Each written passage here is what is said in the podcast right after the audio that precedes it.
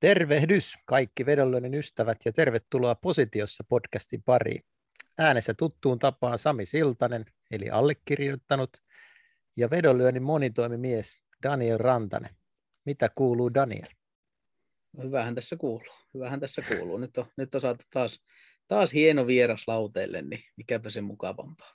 Vähän hymyilyttää kyllä, kun mä näytän videoissa tuo vaatekaapissa tekemästä tätä, mutta ei anneta se häiritä. Kyllä. Mutta tämä ehkä, tämä ehkä on hyvä tota, niin tähän jaksoon, koska tänään me syvennytään hieman tuohon ihmismielen koukeroihin ja keskustellaan vähän eri asioista, muun muassa siitä, että mitä pääsisällä tapahtuu tai pitäisi tapahtua, kun vetoja ja vedonlyöntiä tehdään ja mietitään, ja missä mielentilassa olisi optimi olla vedonlyöntiä tehdessä. Ja vieraanahan meillä on herra nimeltä Joni Kollaan alias Kettuvaari. Tervehdys ja tervetuloa podcastiin. No niin, paljon kiitoksia ukot. Miten teillä menee? Hyvin, hyviä. Meillä, meillä menee ihan alkuun. Hienoa, että saatiin, saatiin vaari, tänne, vaari tänne langoille. Ja, ja tota, on, on mielenkiintoinen jakso luvassa varmasti. Ja aina kun on mahku Tapsa Rautavaaraa siterata, niin käytän sen. Tapsa on vaan keikat, että Tapsa tässä terve, tulin kun lupasin. Joten tulin kun lupasin. Mun on pakko heti kysyä, kun mä en tiedä tätä historiaa. Mistä tulee nimi Kettuvaari, mitä sä käytät Twitterissä muun muassa? Se on Sorjosen Panun keksimä. On tästä varmaan juteltu jokunen kerta, että mistä se on tullut, mutta en tiedä, onko se juttelu vireystila vai mikä ollut, koska en muista. mutta siis tähän lähti aikanaan siitä, että kun oli nämä Robsin matchfixing meiningit ja muut, ja Veikkausliikan ja vedonlyönnin maine oli aavistuksen ryvettynyt, niin sitten ajateltiin, että tämmöinen voisi olla kiva uusi juttu, että lähdetään vähän nostaa molempia sitä kautta. Ja se olikin oikein kiva, kiva homma ja meni, meni ihan hyvin. No tähän jatkona, niin voitko vielä hieman kertoa niille, ketkä ei tiedä, kuka on Kettuvaari tai kuka on Joni Kollaan, niin ihan lyhyesti, kuka on Joni Kollaan ja miten se liittyy vedonlyöntiin? Iso, iso kysymys tietenkin, että sehän riippuu vähän tilannesidonnaista, että miten itsensä määrittelee, mutta tässä kontekstissa varmaan semmoinen vireä vedonlyönti eläkeläinen. No, sanotaan näin, että tota, pitkä on varmasti historia suomalaisen vedonlyönnin parissa ja paljon on nähnyt ja, nähnyt ja tehnyt. Ja allekirjoittana voi sanoa, että yksi sellainen oman vedonlyönnin toiminnan, ehkä sellainen tietynlainen, jos, jos Mr. Rajamäki oli viimeksi, sitä nostettiin, niin Kollan menee siihen vierelle sitten, sitten tota, siihen paraatimarssi eturiviin, että tota, on tullut paljon opittua. Ja varsinkin näistä mielenpuolen jutuista, just mistä ollaan tänään juttelemaan. Että jos Kari on se, se tiukka numeromies, niin Kollan on sitten se, se, tota, se onko se sitten pehmeämpiä arvoja erikoisosaaja. Joo, kiitos, kiitos. Mukavia sanoja. Kyllä, kyllä Kari on kovempi jätkä. on siis, sultaania on turha lähteä haastamaan siis kenenkään, että kakkoseksi siinä jää, jos lähtee, lähtee mestari. Siis niin kuin ihan tarkoitan niin kuin Sastamalla läheisyydessä. Kyllä, kyllä. Niin kuin olen sanonut, että Karilla on kaksi ilmettä, että hattu päässä ja ilma. Kyllä, kyllä pitää itsekin sanoa tuosta, että aina kun tulee vedonlyöntikeskusteluja, mistä kun puhutaan jostain, että miten joku asia tehdään ja mennään vähän syvemmälle ja kuka on keskustelua ja kuka on tehnyt mitäkin, niin kyllä sun nimi pomppaa aika usein sieltä esille, että nykyään se, sä et ehkä näy niin paljon ehkä ehkä haluatkin niin, mutta keskustelussa se tulee varsin usein esille, että ei sua unohdeta kuitenkaan. No niin, joo. Kiva kuulla, että tietenkin kun pitkään louhii, niin kerkee monen merkkisä jättää. Että, että onko se niin kuin, en tiedä onko se uran laatu, mutta uran pituus. mutta tota näin, niin pitäisikö me mennä asiaan?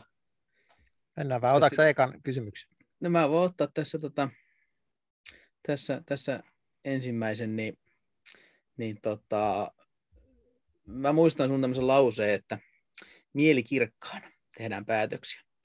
Ja, ja nostaako sen sun, sun papereissa niin kuin vedonlyönnin ihan ykköstekijäksi sun mielestä? Joo, joo, siis ihan se psyykkinen ja fyysinen vireystila ja hormonaalinenkin niin vaikuttaa niin älyttömästi siihen meidän päätöksenteon laatuun. Ja tunteet vaikuttaa riskiottohalukkuuteen. Ja käytännössähän vedonlyönti on sitä, että meidän pitää pystyä tekemään tasalaatuisia päätöksiä, yksi päätös kerrallaan. Ja se on selvää, että me ei, niin kuin, aina ei voida olla parhaimmillaan, jokaiselle niitä virheitä tulee, mutta että mitä heikommassa vireessä me ollaan henkisesti ja fyysisesti, niin sitä enemmän me ollaan niiden impulssien vietävänä. Joten siinä mielessä kyllä se on ihan tosi tärkeää, että pyrittäisiin siihen, että ollaan optimaalisessa iskussa silloin, kun niitä vetoja lyödään. Ja se tarkoittaa sitä, että ei olla ikään kuin väsyneitä, nälkäisiä, mutta myös sitä, että kun on hyvä salitreeni tehty, niin ei välttämättä sen jälkeen aleta sitä livettämistä painamaan. Koska silloinkin taas se hormonaalinen taso, siellä on endorfiinit ja muut, niin se riskiotto, riskinoton taso ei ole välttämättä silloin ihan optimaalinen. No mitäs, minua on pakko heti tarttua tuohon, että onko toi käytännössä mahdollista? Et jokainen tietää työtä tehneenä, että et sä nyt aina paina 110 lasissa kuitenkaan. Niin mitä sitten jos vedonlyönnissä, niin jos sä pelaat just vähän väsyneenä tai sulla on tavoitteita, että pitää saada joku tietty vetomäärä tai ja sitten sä katot niitä matseja ja sä oot ehkä joku 70-80 pinnaa siitä sun parhaimmasta iskusta, niin mikä sun neuvo siihen on? Pitääkö sitten niinku jättää vedot tekemättä vai pitääkö jotenkin piristää itteensä tai mitä, mitä sä niinku neuvoisit tai mitä sä itse teet?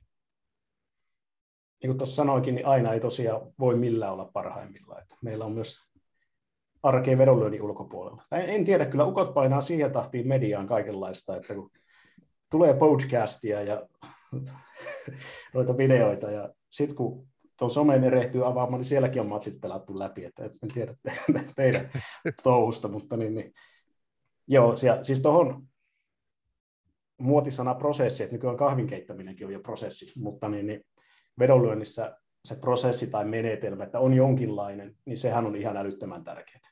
Että se auttaa siihen, että pysyy sillä kurssilla silloinkin, kun ei ole ihan parhaimmillaan. Ja auttaa tekemään niitä päätöksiä yksi kerrallaan hyviä päätöksiä. Mutta kyllä melkein sanoisin, että sitten yksi vedonlyöjän supervoima on, että voi jättää tekemättä, koska matseja tulee aina uusia. Ihan samalla tavalla kuin silloin on joku vaikea peli, josta ei saa kiinni, niin voi sanoa, että en tiedä ja jättää sen välistä. Yksi supervoima voisi tänä päivänä olla ihan, menee pikkasen ohi, mutta että voi sanoa myös, että en välitä, koska tuota infoa ja kaikenlaisia näkemyksiä ja muuta on niin älyttömästi. Niin sun pitää vaan tehdä se päätös, että mitä sisällytät siihen omaan menetelmään ja omaan prosessiin, että ihan jokaisen Seirenin laulun perään lähde. Mutta kyllä mä sanoisin niin, että vaikka olisi tavoitteita ja pitäisi sitä vaihtoa saada sisään, niin silloin kun tuntee, koska siinäkin on haasteensa, että tunnistaa sen hetken, milloin ei ole parhaimmillaan, mutta silloin ainakin, jos tietää, että nyt en ole, niin silloin olisi ihan hyvä pistää pillit pussia tehdä jotain muuta. Itse olen huomannut ainakin ton, että kun mä nyt vaan livetän, nykyään en tee sitä kuitenkaan ammatikseni, mutta kuitenkin, niin jokaisen livetyksen jälkeen, niin mä, mä nyt tiedän aina kun mä arvosanaa, mutta mä kirjaan ylös, että mit, millaisessa kunnossa mä oon ollut ja miten ne vedot on mennyt. Ja kyllä mä oon huomannut, että mä oon kirjoittanut sinne tuloksesta riippumatta, että ei olisi kannattanut. Niin kuin, että matsin voi katsoa, mutta olisi kannattanut pitää petsit niin kuin poissa, kun huomasin, että ei ollut niin kuin niinkään kartalla siinä. Voisin kuvitella, että tuo menetelmä taas niin kuin hirvittävän hyvä siinä, että se, se kehittää sitä sun tekemistä, plus sehän myös motivoi tekemään niitä hyviä päätöksiä. Tuo on pikkasen samantyyppinen, muistan, Jerry Seinfeld hän joskus kertoo, että se kirjoittaa vitsejä joka päivä. Ihan sama, mitä se kirjoittaa, mutta sillä on semmoinen ketjumenetelmä, että se lyö X kalenteriin, kun on edes jonkun kaskun kirjoittanut. Mutta tuolla tavallahan sä, kun valvot sitä omaa fiilistä, sitä, sitä tekemisen laatua, niin, niin varmasti se on myös siellä alitajunnassa silloin tehdessä ja auttaa siihen, että päätökset on parempia ja ehkä joskus jonkun tötöily jättää sillä tekemättä. Se oli hyvä pointti tuo, mitä sä sanoit, että, että tota, hyvän salitreenin jälkeen ei lähde välttämättä sitten painaa vetoja sisään, kun ei sekään ihan optimaalinen ole. Niin mä huomasin tässä, kun mä oon nyt tällä kaudella ottanut tosiaan vähän tuohon mun live, live-kattaukseen lisää noita sarjoja vielä, ja viikonloput on aika, aika rajuja vetäisyjä, kun siellä tulee tuolla liikaa ja bulli ja valioliigaa, ja matseja riittää, ja, ja tota, ja tähän väliin voi sanoa, että sitä ei helpota, että on pieni lapsi ja talokin rakennetaan siinä samalla, niin et saa ainakaan helpolla itseäsi päästä. Prosessi, prosessi. Mutta tota, se, se, mikä, tota, niin mä huomasin yhden tosi radikaali virhe, mitä mä tein pari kertaa tuossa talvella, niin mä ajattelin, että se on tosi, tosi hyvä ratkaisu, että kun alkaa puoli kolmelta live-matsit, ja ne kestää sinne 12 asti melkein. niin mä pääs käyn siinä aamupäivästä 11 maissa vetämässä parin tunnin paadelit alle. Ja, ja sitten mä saan siitä koneet käyntiin ja siihen lounasia sitten livettämään. Niin, niin tota, voin kertoa, että Rantasen pojan pääkuppani, se ei toiminut kyllä läheskään optimaisella tasolla. Että kun sä tavallaan sitten, kun sä lyöt se urheilun alas ja ne koneet menee alas, niin siinähän ainakin itsellä käy niin, että mä olin niin nuokkusi siinä tuolissa. Mä olin aivan niin kuin, tavallaan sellaisessa ylirelaksoituneessa tilassa oikeastaan sitten sen syömisen jälkeen vielä. Ja se oli, mä että okei, urheilu ei kannata vetää tuollaisena settinä, kun siinä oli just se, kun ne ekat matsit alkoi, mä olin ihan, tiedätkö, niin täpinöissä ja kaikki oli super, super jees, ja sitten sit siitä mentiin tunti kaksi, ne koneet lyötiin alas sen kuusi tuntia liian aikaisin, niin tota, se, se ei ollut hyvä ratkaisu. Et se, sen, sen huomasi kyllä, että siinä, siinä joutuisi nyt tekemään sellaiset, vaikka kuitenkin meillä mennä pelaa padeli ennen, ennen iso, iso livepäivää, niin joutunut nyt sanomaan, että ei, ei pääse. Että se joutuu... Nämäkin on just näitä, että, että miten pääsee siihen hyvään tilaan, niin nekin on sitten tietysti, tai siihen, niin kun, että sä teet niitä hyviä päätöksiä, tai joutuu ainakin niin kun sata, vähintään sataprosenttisessa kunnossa, niin löytyykö teiltä, nämä on tietysti yksittäisiä juttuja, mutta onko teillä jotain työkalupakissa jotain vinkkejä tai vihjeitä, että mitä se voisi olla, semmoinen terveellinen hyvä, en tarkoita, että pitää vetää kolme batteria tai Red Bullia, että pääsee niin kuin virkeystilaan, mutta onko jotain sellaista, miten pääsee semmoiseen hyvään Johne? No, Joni, Joni voi vasta ensin, mulla on sitten omat, omat tota noin, niin. Joo, no mulla on rutiinit on varmasti se iso asia siinä, että tietenkin tuo livetys on varmasti ihan tai onkin oma maailmansa, että siihen, siihen mä lähdin, että se ei ole tämmöistä senioreiden touhua, mutta mulle on aika tärkeää se, että milloin teen, eli mulle aamut on kuninkaita, ja silloin on selkeästi parhaimmillaan. Niin kun on ne tietyt kellonajat ollut, miten teen, ja selkeä semmoinen runko siinä päivässä, niin se on toiminut mulle, että ei, ei välttämättä niinkään nyt ihan tarvii jokaista detaljia viimeisen päälle miettiä, mutta kun se menee suurin piirtein samalla lailla, niin silloin se tasalaatuisuus pysyy siinä tekemisessä. Ennen kuin Daniel vastaa Toman, niin mä komppaan tota nykyään työelämässäkin, niin, tai ennen kuin oli tätä kahdeksasta neljään työt, mikä oli, että istutaan toimistolla ja tehdään työt nimenomaan kahdeksasta neljään ja ei saa tehdä missään muualla kuin toimistolla, niin se oli itselle tosi huonoa aikaa koska mä oon nimenomaan parhaimmillani just silloin, kun mä herään, ja sitten siitä niin kuin sanotaan lounasas, lounasaikaa asti, ja sitten illalla ennen kuin menen nukkuu, vähän ennen sitä. Niin se, että mut, tai mut esimerkiksi tai munlaiset pakotetaan tekemään töitä sitten semmoisena aikana, milloin ei ole minkäänlaista tuottavuutta, niin se ei ole kovinkaan fiksua. Niin tämä on kyllä ihan sama tässä vedonlyönnissä, että toi oli tosi hyvä nosto. Korona tuonut tuohon, tuohon asiaan positiivista kehitystä, eli onko pystynyt enemmän muokkaamaan sitä omaa päivää ja työtunteja? On, toi on nimenomaan näin, ja se ei ole pelkästään, se on niin kuin monessa firmassa, että nythän esimerkiksi hyvin moni iso yhtiö Suomessa niin myy näitä omia tiloja, että kun siellä on porukka ei, ei tuu toimistolle, että porukka tekee niin paljon etänä, ja sitten se koronan jälkeinen aika, niin se on kuitenkin opettanut sen, että etätyö on hyväksi, ja porukka näkee, että se niin kuin toimii niin tosi moni firma myy näitä isoja toimistoja ja muuttaa pienempään tilaan, koska ne ei tarvi niitä. Näin muun muassa meidänkin firma, missä itse olen, niin ja kenen, pienennetään. Kenelaari se sata? Aivan oikein. Salon kunta, kaupunki, mikä onkaan. Ihmiset on hyvä muuttaa tänne, kun ei tarvitse enää asua isoissa kaupungeissa. Sanoo mies, joka tekee podcastia vaatehuoneesta. Aivan oikein. Mutta tota, toi itse asiassa rutiinit oli hauska, koska mähän on ihminen, joka on elänyt tietyllä tavalla niin, että rutiinit on elämän pahin asia. Mä oon vieroksunut rutiineita ja mä oon halunnut tavallaan tietyllä tasolla aina elää sellaisessa tietynlaisessa, mä tiedän, niin kuin vapauden sekamelskassa, mutta mitä enemmän ikä tulee, niin sitä tärkeimmiksi ne rutiinit on ainakin itsellä noussut. Ja mullakin on nykyään työskentelyssä hirveä määrä rutiineja ja sellainen niin kuin hyvin selkeä. Ja nykyään niin kuin t- tulee niin kuin sellainen tilttaa siitä, jos se rutiini katkeaa. Ja esimerkiksi kun muun studioita tehdään ja yksi, yksi sankari aina vähän vaihtelee niitä aikatauluja, niin mun kalenterit menee ihan solmuun. Ja kun mä vedin 31 vuotta tästä elämästä ilman kalenteria.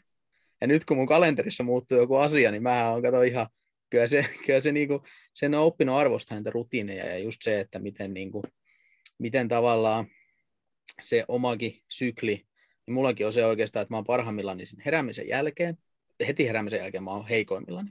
Että tota, mulla ei ole niin aivotoimintaa ensimmäiseen tuntiin suurin piirtein.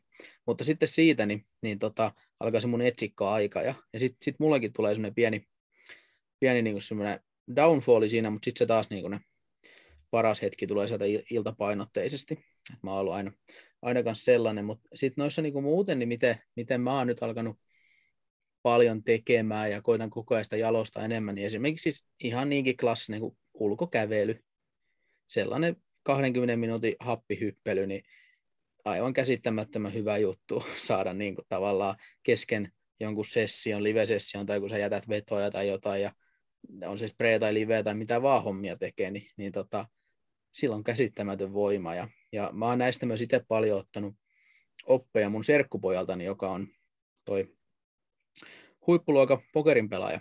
Ja tota, hän on, hän on myös hirveän paljon näitä myös näitä niin kuin meditaatiopuolia ja tällaisia asioita, niin kyllä mä oon pyrkinyt myös esimerkiksi vähän opettelemaan sellaista meditaation poikasta, kun on vielä vähän tämmöinen ADHD-luonne, niin se ei ole helppoa mulle, mutta mä oon huomannut ihan älyttömän isoja hyötyjä siitä mulle, että tavallaan kun mulla on aina ollut vaikea rauhoittua ja, ja tavallaan niin kuin saada se, tiedätkö, niin kuin ne ajatukset niin kuin nolliin välillä, niin sitten tota, se, se, kun, se kun lyö semmoisen pieni meditaatiosession siihen, siis en mä nyt missään niin kuin, mä olen hyvin aloittelija siinä maailmassa, mutta huomannut siitäkin kyllä valtavia hyötyjä. Tavallaan vaikka neljä tuntia livettä, nyt tulee puolen tunnin tauko, niin menet makaamaan pimeeseen huoneeseen vaan, vaan niin kuin yksin ajatustes kanssa, niin se, tota, siitä saa, se on, niin kuin, se on hirveä, miten paljon se virkistää. Se on käsittämätöntä. Onko nämä asiat esimerkiksi Kollanille tuttuja? Joo, Joo, ja tosiaan meditaatio ei ole ihan, ihan helppoa alkuun, mutta en osaa sanoa, onko se mulla meditaatiota, mutta just, just on tyyppistä keskittymistä, hiljentymistä ja sitten luonnossa liikkumista, sopivaa liikuntaa, niin kyllä ne on jo tärkeitä juttuja. Ja onhan tuossa se kaikessa takana, että se hyvä valmistautuminen, niin kuin siinä on se tupla hyöty, että kun se ennaltaehkäisee sit niitä just semmoisia tötöjä, mitä tekee vähän huolimattomuutta tai kiireessä tai näin, jotka jää sitten harmittamaan ja kalvamaan. Ja ne sit, taas sitä tulevaisuuden päätöksentekoa osaa heikentää. Tuossa tulee kaksi kärpästä yhdellä iskulla, kun valmistautuu hyvin ja ennaltaehkäisee, ennaltaehkäisee mahdollisimman paljon niitä niin sanottuja helppoja virheitä.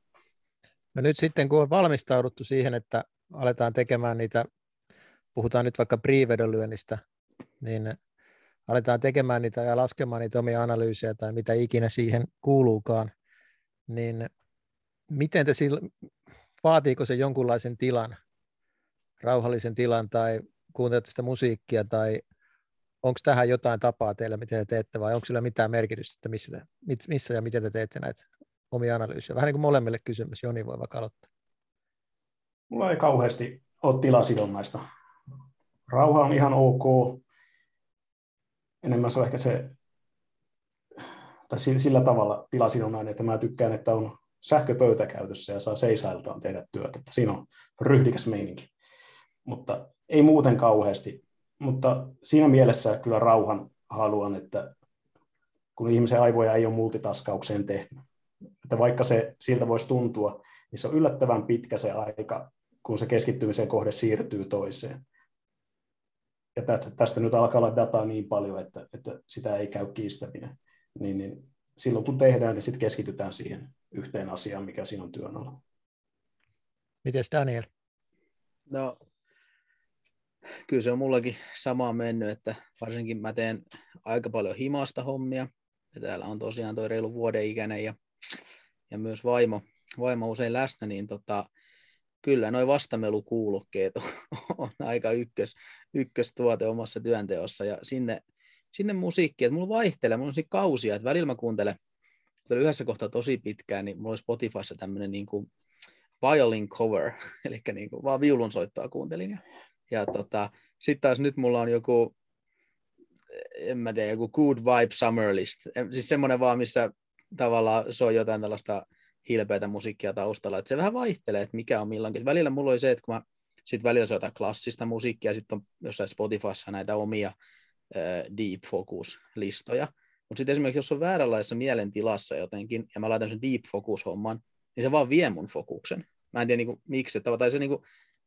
se vaan niin kuin sakkaa. Ja sitten taas toisena hetkenä, jos mä laitan semmoisen niin kovan jytän päähäni, soitan jotain, en tiedä, mitä siellä soi Iron Maidenia, niin, niin tota, sitten taas se vie sen fokuksen. Välillä taas se on se, mikä toimii. Et se on niin kuin se musiikki mulla vaihtuu, mutta sen mä oon kyllä niin kuin huomannut, että se, sitten mä oon huomannut myös välillä sellaisia tilanteita esimerkiksi, että, että tota, jos mä oon yksi himassa, ja mä laitan ne vastamelukulokkeet päähän, mutta mä laitan musiikkia ollenkaan. Mä tajun tunnin kahden jälkeen, että mulla on ollut kuulokkeet päässä, mutta ei musiikkia ollenkaan.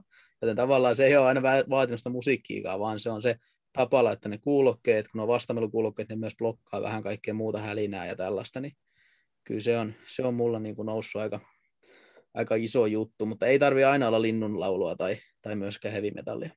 Mutta tästä vaan mieleen, että sulla on kuulokkeet päässä ja sä kuuntelet jotain viulukonserttoa ja alat itkemään siinä ja lasket samalla jotain Brentfordin voivalukua. Niin. Ai, en, mä en tiedä, että, mä en tiedä, että viulukonsertot saa ihmiset itkemään, mutta voi se näinkin olla. ei, ei, tota... Itellä kävi vaan vähän huono, huonosti tässä, että tota, Futiksen EM-kisoihin niin ostin olohuoneeseen hieno hemmetin ison telkkarin ja ajattelin, että tästä on hyvä livetellä, kun tähän laittaa kaikki jutut ja niin kuin nä- muitakin näyttöjä ja läppärit ja kaikkia sitten huomasin, että siinä olohuoneessa on muitakin, vaikka mä katselen futista, niin siinä on silti niitä muitakin, niin nyt mä oon vaihtanut sitten toiseen huoneeseen ja kattelen pieneltä näytöltä ja kaksi tytärtä kattelee jotain hevosohjelmaa siitä isolta näytöltä, niin se vähän puras itteeni se hankinta. Kyllä. Mä itse asiassa nyt, kun mä tässä istun ensimmäistä kertaa tässä meidän vaatehuoneessa, niin tajusin, että tämä olisi erinomainen työympäristö. Taitaa rippipuku näkyä vielä tuossa vasemmalla. Täällä on itse asiassa, olisiko tässä jossain Spurssin paitakin huomista. Iso matsi, en tiedä. Mutta, tota, mutta hei, sitten sit mun mielestä päästään niinku tähän ihan mielenkiintoisimpiin aiheisiin. Tappioputkien käsittely. Meidän, äh, meidänhän tota noin, niin, historian ensimmäinen jaksohan käsitteli häviämistä. Siitä tämä oikeastaan koko podcasti sai alkunsa, koska allekirjoittanut oli kovassa kuopassa ja tota, piti purkaa johonkin, niin, niin mikäpä sen parempi kuin julkinen itkuvirsi lähettää, lähettää tota kansalle. Ja, ja siellä oli silloin, oli, oli Mutasen Rajamäke ja Tikaoja ja muita, muita keskustelu häviämisestä, mutta, mutta tota, mulla on yksi iso vinkki, mikä tavallaan, mitä mä kannan varmaan hautaan asti tässä vedonlyönnissä, minkä mä oon saanut meidän tota noin, niin, rakkaalta vieraltamme, mutta mä en paljasta sitä vielä, mä katson tuleeko se, tuleeko se tässä vastauksessa. Jos ei tule, niin en kerro sitä sitten ainakaan. Ei varsinkaan, mä kerron sitten sen jälkeen. Joo, niin vastaus, miten, niin, niin kysymys vielä. Oho, niin, miten, miten, miten tappioputkissa sun mielestä toimii, miten sä käsittelet niitä, miten ne vaikuttaa niin kuin ihan isossa kuvassa tämä asia? Joo, saanko nopean noston ottaa tuossa tuohon teidän, teidän podcastiin liittyen, kun mä oon tämmöinen podcast-veteraani. Meillä oli Tuukan kanssa Suomen ensimmäinen vedonlyöntipodcast, Vetcast, niin mä oon tämän teidän salaisen soossin käsikirjoituksen tästä pongannut, miten te teette näitä jaksoja. Eli ensin Sami kertoo jonkun idean, sitten se loppuu sanoihin, ja tällä voi tehdä rahaa, ja siihen Daniel sanoo, mutta varianssi. Ja taas yksi positiossa jakso. Kiitoksia, hei. siis kiusallista, että sä nyt sanoit ton niin ääneen, niin nyt tämä ei enää tule sellaisena yllätyksenä ihmisille. Joo, näin se. Joo, voitot, tappiot. Tuota, niin, ne on kyllä molemmat pahimmillaan. Voi olla niitä sudenkuoppia, mutta kyllä se melkein on ne tappioputket, ne hetket, missä punnitaan, että ketkä sitten oikeasti on vedonlyöntiammattilaisia, ketkä ei. En muista, kuka se oli suomalainen poliitikko, joka sanoi, että siitä on lähdettävä, että tähän on tultu. Ja se sopii siihen aika mukavasti. Että voi siihen kyllä on joskus siterannut toista suurta länsimaista ajattelijaa, Rocky Balboa myös, joka, joka sanoi, että jotenkin silleen, että se ei ole väliä, että miten kovaa lyö, vaan että kuinka monta iskua pystyy ottaa vastaan ja, jatkaa siitä edelleen eteenpäin. Eli, eli kyllähän se tappioputkissa tärkeä on se, että ei nyt ainakaan tee sitä tilannetta huonommaksi omilla tötöilyillä, että ei lähde kauheasti muuttaa asioita. Eli no ehkä tuo vertaus voisi siihen sopiakin sille, että jos sä oot siellä kehässä, niin et sä oikein luovuttaakaan voi, jos tulee muutaman kerran enää, mutta sitten jos sä lähdet siinä hulluna hyökkää päälle, niin ei tule hyvää siitäkään. Eli pitää vaan hyväksyä, että nyt tämä meni näin, ja ottaa siitä restartti ja lähteä taas se yksi hyvä päätös kerralla menemään eteenpäin. Ei siinä kauheasti muuta ole tehtävissä.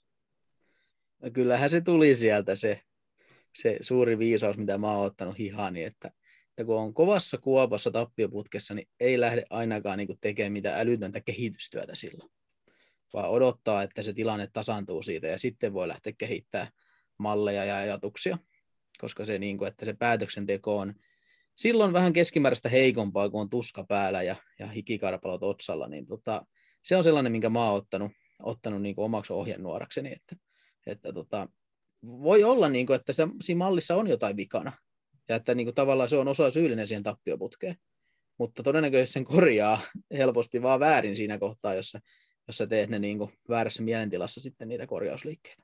Ja ne korjaukset hirveän usein liittyy siihen just menneen olleen lyhyen sarjan, että mihin sä oot siinä hävinnyt ja missä sä oot kokenut, että nyt tässä viimeisessä parissa kymmenessä vedossa on ehkä ollut sitä vikaa. Ja kun se kaikki voi olla ihan vaan, että sieltä jakaumasta on arpoutunut nyt tämmöiset tulokset. Yksi eräs suuri suomalainen pokerin pelaaja sanoi kerran, että kaikista parhaat unet saa silloin, kun on maksimi isossa kuopassa. Ja mä jäin miettimään sit sitä, että pitääkö se paikkansa. Ja jotenkin tota, no ehkä se riippuu hyvin paljon myös sitten tuosta pelikassasta, että kuinka iso sun pelikassa on, mutta mä jopa väitän, että tämä pitää paikkansa, koska sä oot kaikkes antanut ja sä et voi oikein mitään tehdä. Että sä luotat siihen, että se on sitä varianssia, niin nyt ei auta mitään muuta kuin nukkua ja koittaa seuraavana päivänä. Niin mä oon vähän samaa mieltä, että hyvä tunnet saa silloin, kun on kunnon kuoppa. Ja niinhän ne, se pitäisi olla tavallaan riippumatonta siitä tuloksesta silloin, kun se prosessi on, että se nautinto ja tyytyväisyys siihen tekemiseen pitäisi tulla vaan siitä, niin kuin, jos vaikka Sami laittaa niitä arvosanoja itselleen, että jos siellä nyt on ollut tältä päivältä kiitettävää, niin se nyt on ihan sama sitten loppujen lopuksi, mikä se tulos siinä vaiheessa on, nyt pitäisi olla ihan levollinen olo. Se on just näin, ja itsellä tuo ihmismieli on vaan niin kuin erikoinen, että mulla esimerkiksi ne tappioputket ei, ne ei hirveästi enää edes vaikuta. Et tota, mutta voittoputki, niin mä oon huomannut, että se on mulle niin kuin heikko asia. Ja se johtuu siitä, että kun mä oon jossain isossa voittoputkessa, niin edelleen kaikkea näiden vuosien jälkeen, niin mä innostun pelaamaan normaalia enemmän. Että mä löydän sitten, mä ajattelen, että mä oon nyt niin hirveästi ikissä ja mä oon niin paljon parempi kuin kukaan muu, että mä löydän enemmän niitä kohteita ja sitten tulee vedettyä niitä ja tehtyä niitä huonoja päätöksiä. Joo, ja on, on varmaan ihan semmoinen yleismaailma. Eli kun on vasara kädessä, niin näet nauloja joka puolella. Että, että, että, että kyllä se niin kuin hirveän helposti höltyy pikkusen ne kriteerit, että millä ne vedot lyödään. Onko Kettuvaari ikinä tehnyt virheitä? Kerran, mutta no joo, ei lähdetä nyt mihinkään pavoväyryskaskuihin tässä.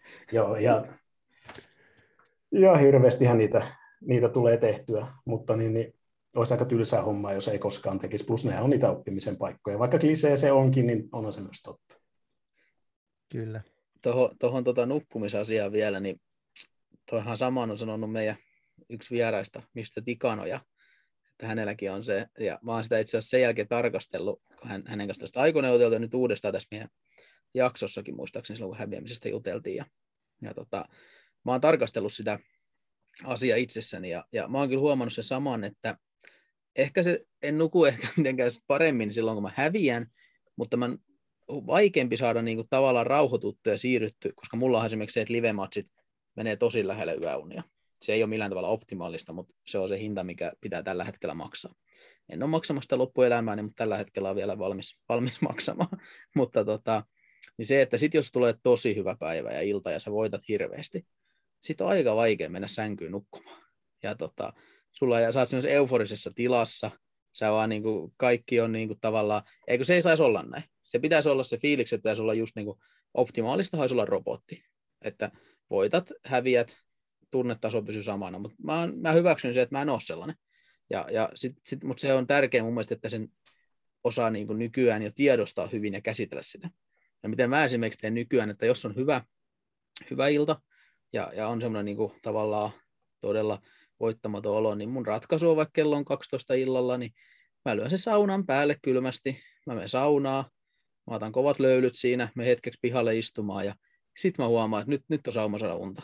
Että niin kuin tavallaan muuten mä kieriskelen sen kolme tuntia sängyssä ja, ja nukun huonolaatuiset yöunet, kun koneet on liian käynnissä. Ja sitten se on taas seuraavasta päivästä pois.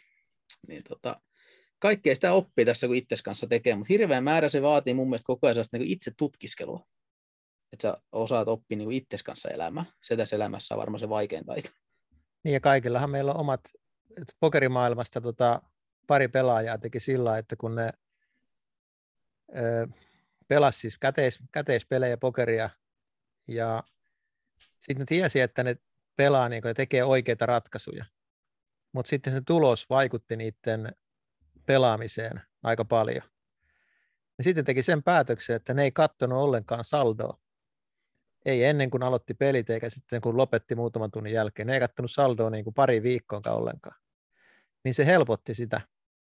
Että sitten ne luotti vaan siihen, että tekee sitä oikeita, oikeita duunia ja oikeita päätöksiä. Niin kyllä se tulos tulee sieltä. Et en, ole, en ole jutellut heidän kanssaan kyllä vähän aikaa, että pitääkö edelleenkin paikkansa, mutta sanotaan ainakin väliaikaisesti helpotti huomattavasti. Joo, toi on ihan tuttu PVS aikoinaan, kun vetoja tuli hirveä määrä koko ajan ja, ja tulokset heilahteli, niin muistan, kun yhden osa aikana niin tehtiin sellainen, että me piiltettiin tulos kokonaan. Tuota, ei nähnyt sitä ja siinä oli iso teksti, että älä mene tästä alaspäin. että tota, sitten tulee tulos vastaan. Ja tota, hetken se toimi, kunnes sitten, sitten piti mennä jonkun se taas katsomaan ja sanomaan, että tilanne on tämä, mutta kyllä noita kaikkia keinoja on kyllä. Onko Jonil tällaisesta kokemusta?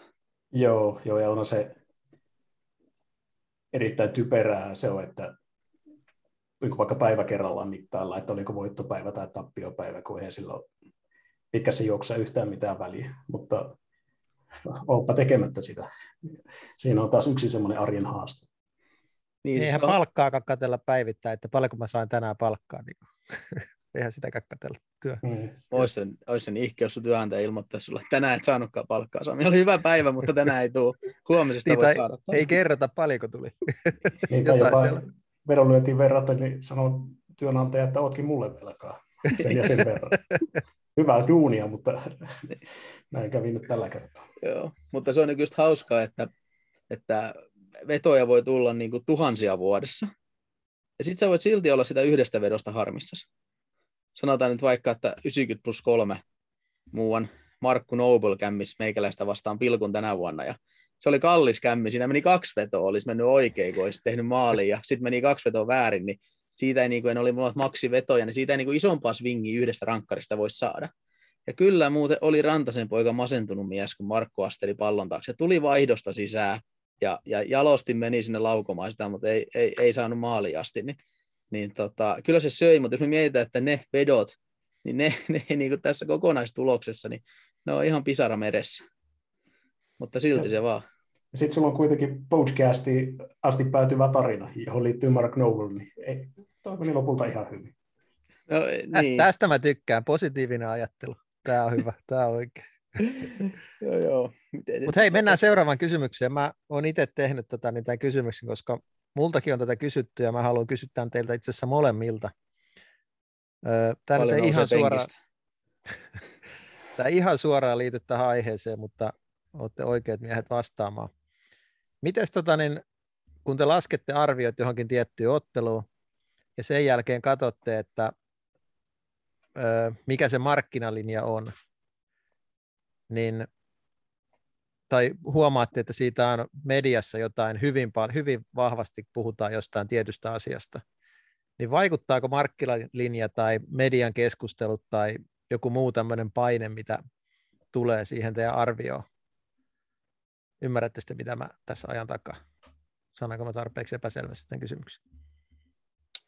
Joo, kyllä mä ainakin sain kiinni tuosta. Ja, ö, ei vaikuta arvioon. Eli näitä just se menetelmä on mun sen takia älyttömän tärkeä, että ei lähde semmoisten niin sanottujen suosittujen mielipiteiden tai muun vietäväksi. Mutta että jos markkina on hyvin eri mieltä tai jos siellä on semmoista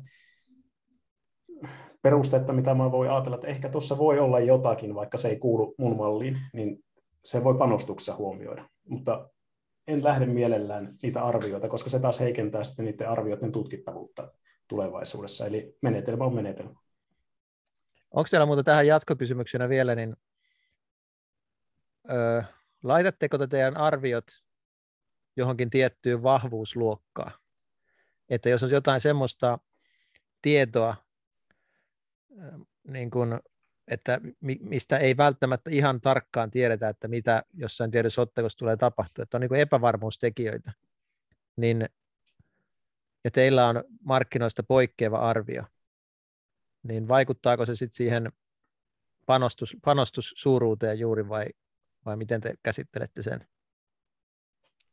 Jos mä vielä nopein jatko otan tuohon, sitten voit vaikka Daniel molemmat käydä läpi, mutta siis puhutaan analyysiriskistä. Ja jos on suuri analyysiriski, niin se voi siihen panostukseen vaikuttaa. Mutta jos on ikään kuin sellainen tilanne, että on voimakkaasti markkinasta poikkeava arvio, ja vaikka olisi sitä analyysiriskiä, mutta on selkeä syy, miksi on eri mieltä, niin silloin kyllä täytyy uskaltaa myös ottaa kantaa. Mutta mikä ikävämpi tilanne on semmoinen, että jos pelissä ei ole mitään, että ei ole ikään kuin mitään erikoista, tai ei löydä mitään jännää, ja sit sä oot markkinalinjasta kovin erillä, niin sitten on vähän sellainen tilanne, että mitenkä päin tässä nyt olisi. Silloin aika usein se supervoima, että sanoo, että en tiedä ja en lyö tähän mitään, niin on paikalla. No, tämä on itse asiassa ihan sama, mitä mä käytän tuossa live-vedonlyönnissä, että mä vähän kysyn joka kerta, että miksi mä olen tätä mieltä ja miksi markkina on tätä mieltä, ja koitan perustella sen, ja sitten joko lyön tai jätä lyömättä. Se on aika niin tärkeä, kansankielellä. Tärkeä tietää, että miksi voittaa. Kyllä, mistä se value tulee. Just näin. Mitäs Daniel? Niin no tähän viimeisimpään, niin erinomainen esimerkki on just tällä hetkellä eurosarjossa käsillä olevat motivaatioottelut. Ja näähän on pelejä, missä niin kuin, mulla tulee, tai kaikilla tulee huomattavasti erilaisia tavallaan painotuksia motivaatioihin, ja ne, ne, niin kuin se hajonta kasvaa niissä arvioissa. Ja se, että, että tota, siellä nyt on joku motivaatioton Espanjol vasta Alaves, joka taistelee putoamisesta, niin ei siihen ole niin, siis siihen on tutkittu tietoa tietyn tason, mutta ei, ei siihen ole niin kuin, tota, loppuun asti ei ole mitään faktoja tiskissä, että onko se nyt sitten 5 vai 10, 15 vai 20 pinnaa se vaikutus siihen otteluun. Ja, ja silloin niin kuin mä ainakin teen näissä motivaatiopeleissä, että mä teen ne kaikki arviot, mä teen ne motivaatiot niin kuin mä teen, ja sitten mulla on vaan niin kuin vähän isompi toi tavallaan kynnys lyödä se veto, koska siinä on niin analyysiriski on enemmän. Toisaalta mä sanon, että nämä on kauden herkullisimpia tilanteita, mä rakastan näitä, koska näissä niin kuin tulee mun mielestä kauden parhaat vedot myös, koska se, se markkina on niin kuin vaikeampi kaikille. Mutta kyllä mä silloin just, että jos puhutaan vaikka kellyjakaista sun muista, niin kyllä mä niin vetäisin sitten isommalla kellyjakailla tai niin tarvii olla vähän enemmän sitä odotusarvoa, että mä lyön sen vedon, koska, koska siinä on paljon enemmän myös sitä heiluntaa. Ja sitten, sitten taas niin kuin se just, että niitä ei saa myöskään pelätä, jos ne osaa hallita ne tilanteet. Mun mielestä ne on niin kuin erinomaisia, niissä on erinomainen aihio, mutta kyllä ne niin kuin pitää osata käsitellä niin kuin omana ja, ja tietää sen just, että, että jos nyt vaikka lyö motivaatiota joukkuetta, niin miksi sä uskot, että se motivaatioero ei ole niin iso kuin markkinamielestä vaikka.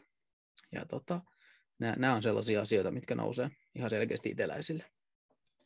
Joo, tuossa hyvä pointti oli näiltä toi, että ei saa pelätä, että pelokas raha aika harvoin tekee tuottoa. Eli tässäkin puhutaan niin pienistä marginaaleista, että jos sä aina skippaat ne, missä koet, että sulla nyt voisi olla iso etu, tai jos oot sulkemassa positioita, positio mainittu, niin, niin tuota, tuota, siitä taas... Mutta älkää sulkeko positiota nyt. Niin, niin, niin, niin tuota, jos, jos on hirveän pelokasta se tekeminen, ja puhutaan kuitenkin muutaman pinnan tuotoista, niin, niin aika vaikeaa on pärjätä. Näinhän se on, ja paras esimerkki on itsellä vaikka Bundesliigan tuleva päätöskierros, niin tota, kyllä sinne on tullut taottu jo, jo tota, ehkä semmoinen kaksi- tai kolminkertainen määrä vetoja normaalikierrokseen verrattuna. Ja, ja se johtuu ihan vaan siitä, että nyt niitä eroja löytyy. Ja, ja tota, kyllä se nyt vähän jännitti niitä välillä lyödä, kun tuntui, että oli systemaattinen, että mitä sinne tuli sitten pelattua, että olin, olin niin fundamentaalisesti eri mieltä tietystä asioista markkinoiden kanssa, mutta, mutta parhaani on tehnyt ja siihen luotan ja, ja tota, ei se oikein muutakaan voi. Ja tota, jos mä olisin ne vedot jättänyt sitten lyömättä, niin, niin tota, olisi sekin vähän sukkelaa ollut. Että en mä niinku sitten oikein mu- muuta siihen keksi. Mutta mennäänkö tota vielä eteenpäin ja, ja sitten tämä meidän aika perinteinen kysymys aina. Toisiksi viimeinen kysymys. Mitkä olisi sellaisia isoja neuvoja, mitä sä antaisit aloitteleville ja miksei vähän kokeneemmillekin vedonlyöjille? Semmoiset kolme, neljä, viisi bullettia. Niin se ensisijaisesti tulee aina mieleen, että mikä tässä nyt on ketään neuvomaan. Sitäkin joskus omasta suustakin on lipsahtanut se, että ei suosittele vedonlyöntiä ammattina kellekään, mutta sitten kun rupeaa taas sitäkin syvemmälle miettiä, että jos sä oot nuori, joka on kiinnostunut rahapeleistä, on kiinnostunut urheilusta, niin kyllä tämä tuppaa olemaan sellainen homma, että tämä vähän valitsee itse itsensä, että siinä vanhempien harrastajia on turha viisastella. Mutta no ainakin yksi juttu, mikä tulee mieleen, mikä on, mikä on tosi monessa paikassa maininnutkin sen, kun on jo tässäkin puhuttu siitä varianssista. Daniel, sano varianssi. Se on, se on veemäinen kaveri. Niin, niin tuota, se, että jos se identiteetti ja minuus ja se hyvä fiilis, jopa onnellisuus on sidottu vedonlyöntituloksiin, että ne vedonlyöntitulokset vaikuttaa hirveästi, niin, niin se on kyllä niin kuin ihan älytön riski, kun ne voi aika pitkässäkin sarjassa olla tosi satunnaisia, vaikka teet sen asian kuinka hyvin. Eli, eli verrattuna vaikka johonkin urheilijaan, niin vaikka silläkin on se identiteetti tosi paljon sidottu niihin tuloksiin, niin sillä on kuitenkin semmoisia mittareita, millä se näkee sen oman kehityksen. Ja se on siinä mielessä paljon helpompi tilanne.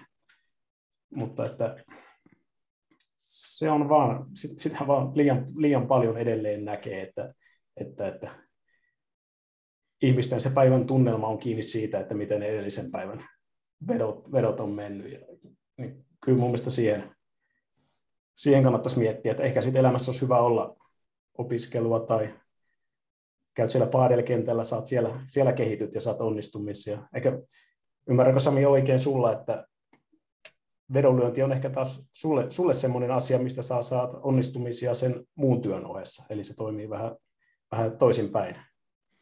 Joo, nimenomaan, että vedonlyönti ei ole mulle mitenkään, niin kuin, se on enemmänkin vakava harrastus, millä mä haen niitä kiksejä, ja mä kaipaan elämässä muutenkin sellaisia, että mä niin kuin aivo, aivot saa vähän niin kuin jumppaa ja koitan, koitan sillä tavalla löytää niitä kiksejä niin kuin elämästä ylipäätään, mutta vedonlyönti on mulle semmoinen, mistä mä nautin suunnattomasti ja sitten kun sitä pystyy tekemään vielä vähän rahaakin, niin se on pieni apu, mutta mä oon usein puhunut siitä, että mä oon pokeria pelannut ammatikseni useamman vuoden ja se oli vakavana harrastuksena äärimmäisen hienoa. Mutta sitten kun sun on pakko tehdä siitä tulo ja pakko tehdä siitä rahaa, niin se muuttui mulla sitten vähän niin kuin, ei nyt täysin negatiiviseksi, mutta se ei ollut enää niin hienoa, niin kivaa. Niin ehkä mä oon vähän liikaakin puhunut, koska sä et ole ensimmäinen, joka sanoo tästä, että ei kannata dumata uusia aloittelijoita, että ei tule ammatti siitä. Mutta itselle se sopii niin paljon paremmin, että se kaikki tulot ei tarvitse tulla vedonlyönnistä, niin mä nautin siitä enemmän ja se ei ole mitään semmoista, ei muodostu pakkopullaksi. Joo. Kyllä. Joo, sulla, sulla sitä, sitä kautta tuota, tulee niitä just onnistumisen elämyksiä, mikä sitten rikastaa, rikastaa elämää muutenkin. Kyllä se niin kuin, toi asia, niin kuin just PVAssakin kun oltiin ja meistä melkein jokainen oli pallopeleissä mukana, pelasi salibändin, jalkapalloa, futsalia ja näitä, niin se söi meiltä valueen se oli selkeä asia, koska meillä jäi live-matseja ja muita matseja välistä, kun oltiin pelaa matseja ja Alastarossa vääntää futsalia tai Porissa salibändiä ja, ja tavallaan näin, mutta se oli meillä niin aivan satapinnaa tietoinen valinta, että se on vaan niin elämänlaadullisesti ja pitkässä juoksussa tuloksellisesti vaan ihan hirveä etu, että ne asiat on siellä elämässä mukana.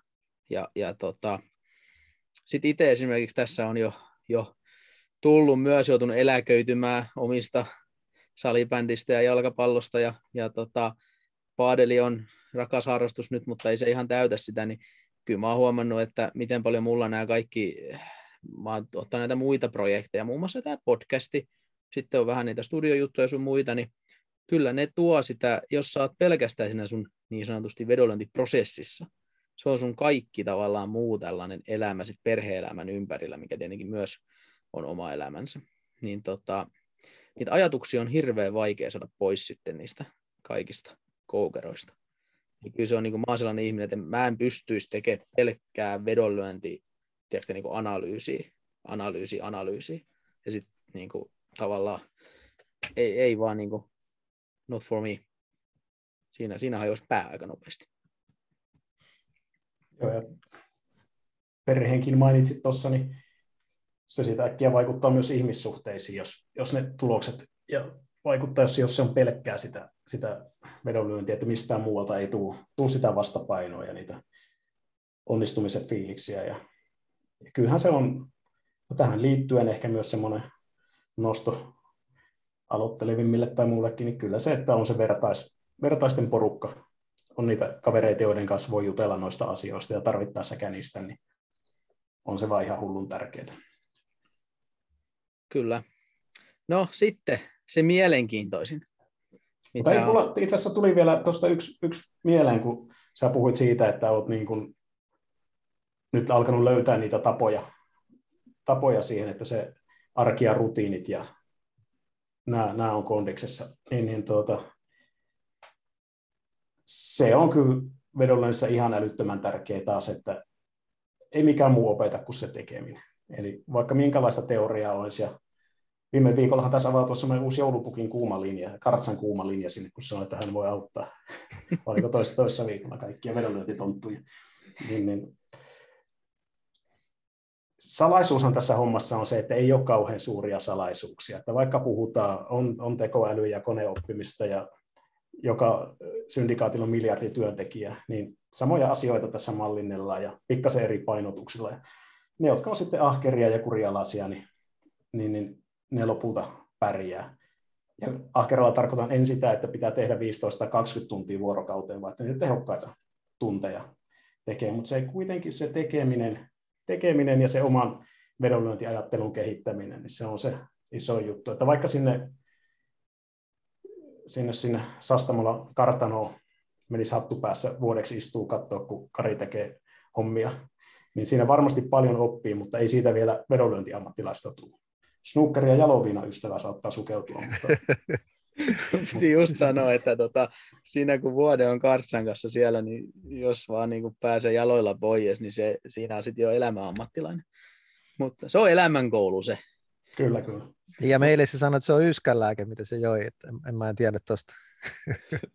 Mutta toi tota... Hei, sori, pakko tuohon sanoa vielä, että kun moni ehkä, jos ajattelee niin aloittelevaa, aloittelevana vedonlyönä, että vedonlyönti ammattilainen, niin se ei välttämättä ihan niin glamuuria ole, mitä joku voisi kuvitella, että hyvin paljon se näyttää työnteolta.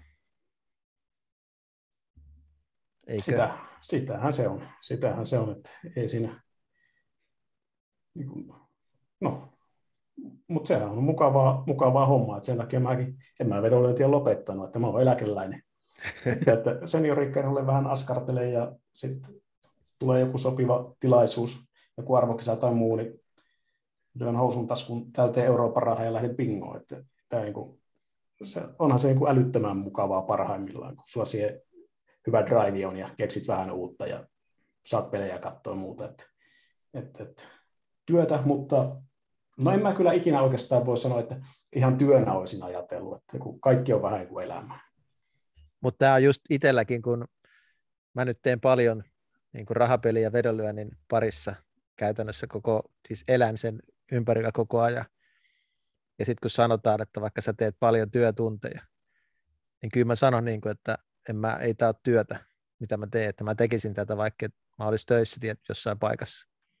Että tämä on elämää. Että sekin, että mitä sanoo työksi, niin jos pystyy sanomaan, että tämä ei ole työtä, niin sähän, sähän olet silloin sellaisessa työssä, josta sä nautit. Ja se on mun mielestä yksi tavoite, mikä pitäisi elämässä ollakin, että se työ ei tunnu työltä. Ei mua kyllä 20 vuoteen koskaan harmittanut, että näitä joutuu askartelemaan. Niin, mulla on elämässäni yksi tavoite ja se on se, että en joudu heräämään herätyskelloa muuta kuin ulkomaan matkoihin lähdettäessä. Sä oot, sä oot tehnyt tämmöistä skenaarioajattelua, että sun, siinä on se sun katastrofitilanne. Niin, että jos, tota, jos joutuu joka aamu herätyskelloa heräämään, niin se on, se on, se on, se on keholle, se on shokki. Se on, se on shokki, mitä mä yritän välttää. Ei vaiskaan, toi oli aikoinaan, mä sanoin, että se on mun tavoite elämässä. Että ei mikään, ihmiset puhuu taloudellisesta riippumattomuudesta, se on muotisana nykyään ja siitä ja tästä. Mulla on vaan se, kun ei tarvitsisi herätyskelloa herätä. Mutta tota... sitten, kun sun lapsi menee päiväkotiin ja kouluun, niin mitä No kyllä, mä nytkin herään aamuisin lapsenhuutoon, muuten herätyskello. se on tietoinen valinta. Mutta tota, hei, nyt mun on pakko päästä kysymään nämä. Mä olen nähnyt odottanut, kun kuuta nouseva. Kettuvaarin kirjakulma. Mitkä on nyt sellaisetkin? Mä oon käsketty sun valmistautumaan tähän ja, ja tota, nostamaan, että mitkä olisi sellaisia hyviä kirjoja, joita sun mielestä kannattaisi lukasta, jos on niin kuin tässä maailmassa mukana? Joo, mä mietin, että pitäisikö mun nyt keksiä tähän jotakin uutta, mutta kyllä ne aika tutut jutut kuitenkin siellä esiin nousee, että kun katselin tuota Terra Cognitan kirjalistaa, mitä sieltä on suomennettukin, niin on se aika aarreaitta, jos mietitään päätöksenteon kehittämistä. Eli kyllä se Kavanemanin ajattelu nopeasti ja hitaasti. Verski toki toinen, toinen autori siinä myös. Ja sitten Talebit, erityisesti se ensimmäinen satunnaisuuden hämää, mutta nämä nyt on varmaan aika monelle tuttuja. Mutta mä katsoin siitä listalta muutamia semmoisia, mitkä vois olla, jotka vähän eri kulmista lähestyy päätöksentekoa. Eli sellainen kirja kuin Superennustajat, siinä on Tetlock ja Gardner kirjailijat. Sitten Nate Silver joka pitää tätä vaaliennustussaittia ja entinen pokerin pelaaja, niin toi hänen signaalia kohina.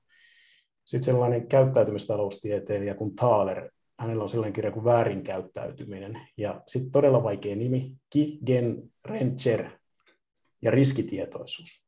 Tuo on semmoinen paketti, kun ton kahlaa sieltä Terra Cognitan on kyllä hienoja semmoisia mustia kirjoja, että näyttää kirjahyllyssäkin hyvältä, niin noin, noin kun kahlailee, niin päätöksenteon kannalta on jo aika pitkällä.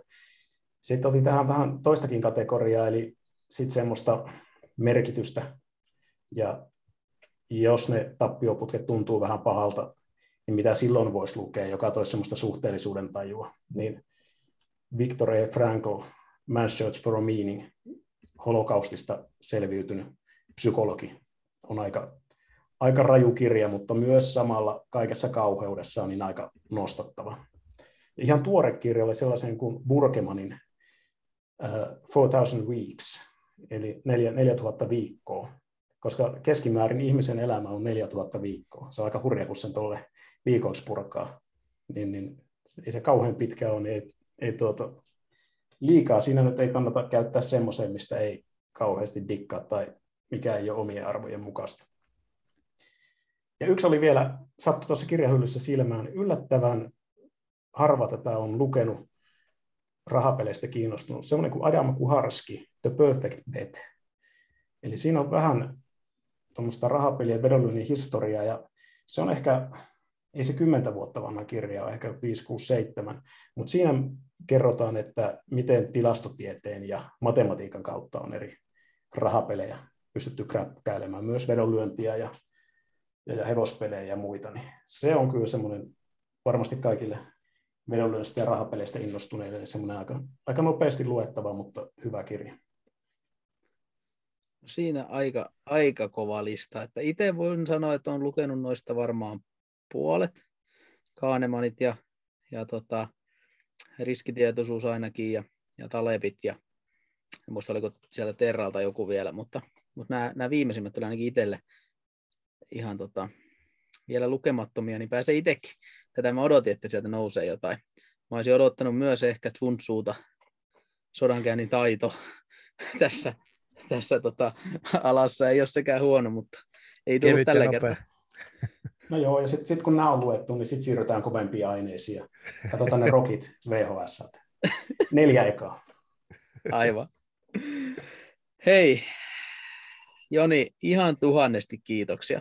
Mä tiedän, että sä et enää ihan hirveästi tee näitä tota noin, niin, hölmöjen podcast-miehien jaksoja, niin, niin tota, oli tosi hieno saada sut mukaan tänne. Ja varsinkin tämä, että oli meidän historian ensimmäinen podcast, joka nauhoitettiin myös kaikkien kasvot näkyvillä. Tietenkin mä oon just silloin vaatehuoneessa, joten, joten se oli, Jonilla on tuossa hieno naavan, naavan tota noin, niin, mikä tämä nyt on sitten? Tää, seinä. Se, se, niin, viherseinä. Sami on rennosti Liverpoolin paidassa tuolla makuhuoneessa ja meikäläinen on sitten vaatekaapissa. Tällaista glamouria vedonlyöti ammattilaisten kanssa tekemistä.